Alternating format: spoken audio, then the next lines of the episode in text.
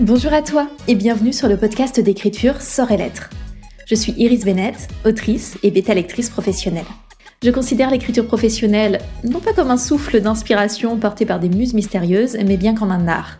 Donc comme une discipline permettant de créer un produit qui mérite rémunération. Si cette vision des choses t'intrigue ou te parle, alors installe-toi confortablement pour écouter l'épisode qui va suivre. Je te souhaite une excellente écoute. Cet automne, j'ai enchaîné deux sorties une en octobre et une en novembre. C'est une période très chargée pour moi, assez compliquée à gérer. Euh, j'ai lancé un nouveau nom de plume avec un nouveau genre littéraire.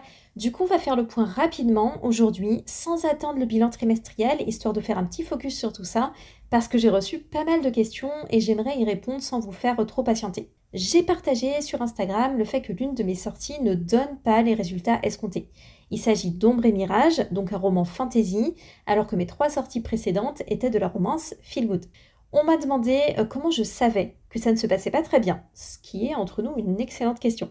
On m'a aussi demandé si je pensais avoir lancé un nouveau genre trop tôt ou pas de la bonne façon, bref, quel était plus précisément mon retour d'expérience là-dessus et mon analyse. Déjà, je rappelle que Ombre et Mirage est sorti mi-octobre, donc là, ça fait même pas un mois qu'il est sorti. Au moment où vous écouterez cet épisode, en tout cas, ça fera un mois. Donc pourquoi est-ce que je parle déjà d'une sortie non satisfaisante? Il y a un truc qu'il faut comprendre, c'est qu'au fil de nos expériences, de nos sorties, on définit et on fait évoluer nos attentes selon ce qu'on a déjà testé, déjà obtenu, selon nos objectifs aussi. Moi, j'ai pour objectif de générer des revenus avec ma plume. Je le dis souvent, mais c'est pas le cas de tout le monde. Certaines personnes veulent simplement arriver au bout d'un roman, publier un roman, publier de temps à autre, envie de garder leur job, enfin voilà. Il y a toutes sortes de profils et d'attentes différentes c'est normal. Pour générer des revenus, je dois déjà vendre suffisamment d'exemplaires, d'exemplaires équivalents, pour rembourser les frais investis. Donc tout ce qui est graphisme, correction, envoi des preuves, mais euh, je tiens aussi compte des cotisations URSAF et éventuellement de mes investissements dans de la pub payante. Quand j'ai publié mon premier roman, Hasard, Boulot et Sentiment, je ne savais pas du tout ce qu'il allait rapporter. Je ne savais même pas s'il allait se rembourser, justement. Et franchement, je ne crois pas que ce soit une donnée qu'on puisse anticiper de manière fiable. Parce que j'observe des expériences tellement différentes selon les autoristes, ça me paraît impossible de deviner euh, avant de sortir un roman ce qu'on va récupérer. Alors ça peut sembler évident ce que je raconte, mais je sais que beaucoup de gens se font des nœuds au cerveau, ce que je comprends, en faisant des plans sur la comète. Alors bien sûr, on veut border notre budget au maximum, euh, c'est de l'entrepreneuriat, mais justement, c'est de l'entrepreneuriat. Et je pense qu'il faut toujours se dire que nos frais investis, ils pourraient être définitivement perdus. Et c'est pour ça que c'est très, très important de jamais se mettre dans une galère financière, parce que oui, peut-être qu'on investit dans un projet qui ne donnera rien. Peut-être qu'en ce moment, vous préparez avec tout votre cœur, avec tout votre argent, un roman, une sortie qui ne va quasiment rien vous rapporter. Les frais ne vont peut-être pas se rembourser. Ça ne veut pas dire qu'il ne faut pas se penser. Ça veut dire qu'il faut bien gérer son budget et qu'il ne faut pas dépenser plus qu'on peut se le permettre. Donc ne pas se mettre en danger financièrement, c'est vraiment très important, j'insiste. Donc quand j'ai publié Hasard, Boulot et Sentiments, je ne savais pas à quoi m'en tenir. Cette première sortie, elle m'a donné justement un point de référence. Ce point de référence n'est valable que pour moi. C'est un peu comme une calibration euh, d'un objet très spécifique qui m'appartient. Ça me permet d'établir un modèle que je teste avec mes sorties suivantes. En romance, j'ai observé une progression de mes résultats depuis Hasard, Boulot et Sentiments, qui est sorti du coup il y a un an et demi. Accord Café et Préjugés, il a suivi un parcours similaire, mais avec une meilleure maîtrise de mon budget, donc un remboursement plus rapide des frais investis.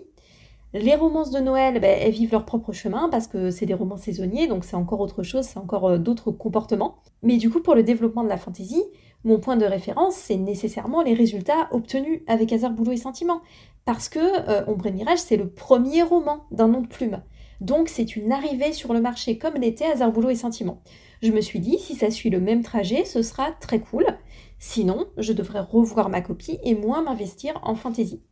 Notez bien que mon choix de m'appuyer sur mon expérience des boulot et sentiments, ça présente des failles bien sûr, parce que ces projets, en réalité, ils sont pas du tout comparables.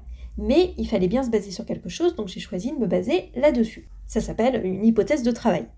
Ombre et Mirage a connu un bon démarrage, et pendant les deux premières semaines, ça semblait possible, qui suivent le parcours d'Hazard Boulot et Sentiment. Mais ça n'a pas tenu les deux semaines. Les deux suivantes ont généré des revenus beaucoup, beaucoup plus bas. Je pense qu'il fait euh, actuellement peut-être deux fois moins de résultats que Hasard Boulot et Sentiment à sa sortie. Notamment parce qu'il n'y a presque pas d'exemplaires papier ou e-book achetés. Il y a pratiquement que de l'abonnement, que de la page lue. Il y a eu des commandes au début. Euh, il y en a une de temps en temps, mais on est vraiment que sur de la page lue. Et la page lue, surtout maintenant que ça n'a cessé de baisser euh, avec Amazon KDP, ben quand, vous, quand un, roman entier est lu, ça rapporte quoi euh, Entre 1 euro et 1 euro 30. C'est minuscule en fait. Quand vous avez investi entre 1000 et 1500 balles pour votre roman, eh ben, il faut qu'il y en ait des lectures sur Amazon KDP pour rentabiliser tout ça. Alors, je veux quand même relativiser, parce que je sais que quand on parle de romans qui marchent ou qui marchent pas, ça ne veut pas dire grand-chose. Je vois des autoristes qui partagent leurs chiffres en disant que pour elles ou pour eux, ça marche pas, et elles ont 30 euh, pages lues sur le mois. C'est pas mon cas. Je vais pas jouer du violon pour rien. Ombre et Mirage est lu. Il est lu tous les jours. Il n'est jamais descendu en dessous de 500, peut-être même 700 pages par jour. Donc en gros, euh, un à deux exemplaires est lu chaque jour actuellement dans l'abonnement, je pense. Ça peut sembler très peu pour certains, et ça peut sembler beaucoup pour d'autres. Tout est une question de point de vue, et tout dépend de notre référentiel. Mais pour moi, par rapport à mes objectifs, par rapport à mes besoins actuels, c'est trop peu parce que je sais ce que j'ai investi et à ce rythme-là, je ne suis pas prête de rembourser les frais. Ah, mon chat s'est mis à faire des vocalises de l'enfer, c'est toujours agréable. Donc il faut garder autre chose en tête concernant Ombre et Mirage, c'est que c'est un tome 1. Tant que le tome 2, le tome 2 étant le dernier tome, tant que le tome 2 n'est pas sorti et donc tant que la duologie n'est pas terminée, je ne sais pas ce qui peut se passer avec ce roman.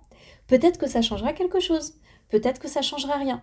Moi, tout ce que je peux faire, c'est analyser les données actuelles parce que j'ai des décisions à prendre maintenant pour la suite, pour 2024. La sortie du tome 2, elle boostera peut-être les ventes. Il me reste aussi la possibilité de changer les couvertures, ça a toujours été une option, j'en ai parlé plusieurs fois, c'est pas un secret. Euh, je pourrais aussi tenter des opérations de com.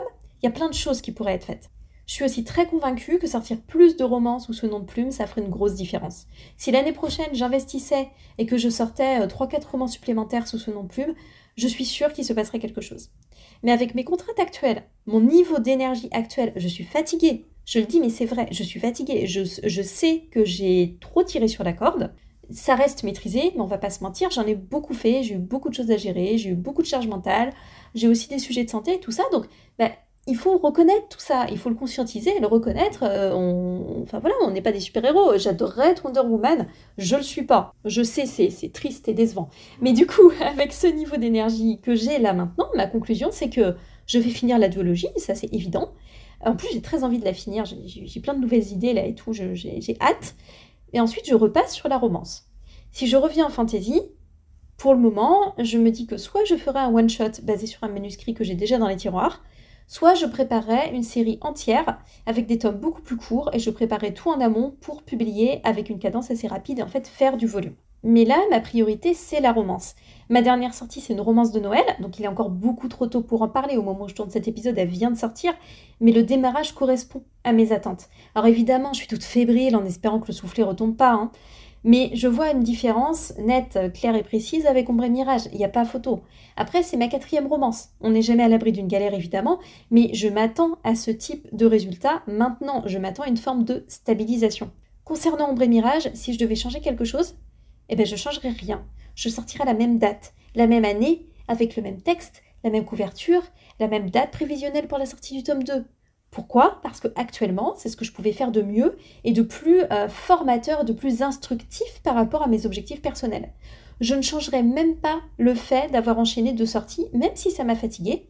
Je suis très contente d'avoir donné de la matière en fantaisie et en romance, donc de ne pas avoir mis de côté mon lectorat romance, qui est fantastique et qui me fait confiance, et je suis contente aussi d'avoir prévu cette sortie romance près de la sortie euh, fantasy, juste après, parce que ça m'évite encore plus de ruminer.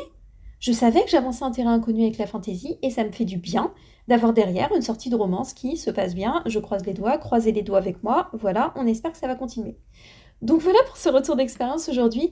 Euh, c'est un retour d'expérience vraiment euh, bref et concis, mais j'espère que ça répond aux principales questions qu'on m'a posées via les réseaux sociaux notamment. N'oubliez pas qu'énormément d'auteuristes doivent sortir plusieurs romans avant de voir leur visibilité augmenter, euh, doivent avancer ou finir leur série avant de devoir prendre leur envol.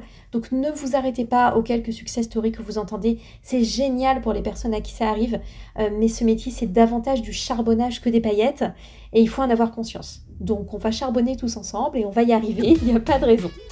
Ne lâchez rien et merci d'avoir écouté cet épisode. Je vous souhaite une belle journée, une belle écriture et je vous dis à la prochaine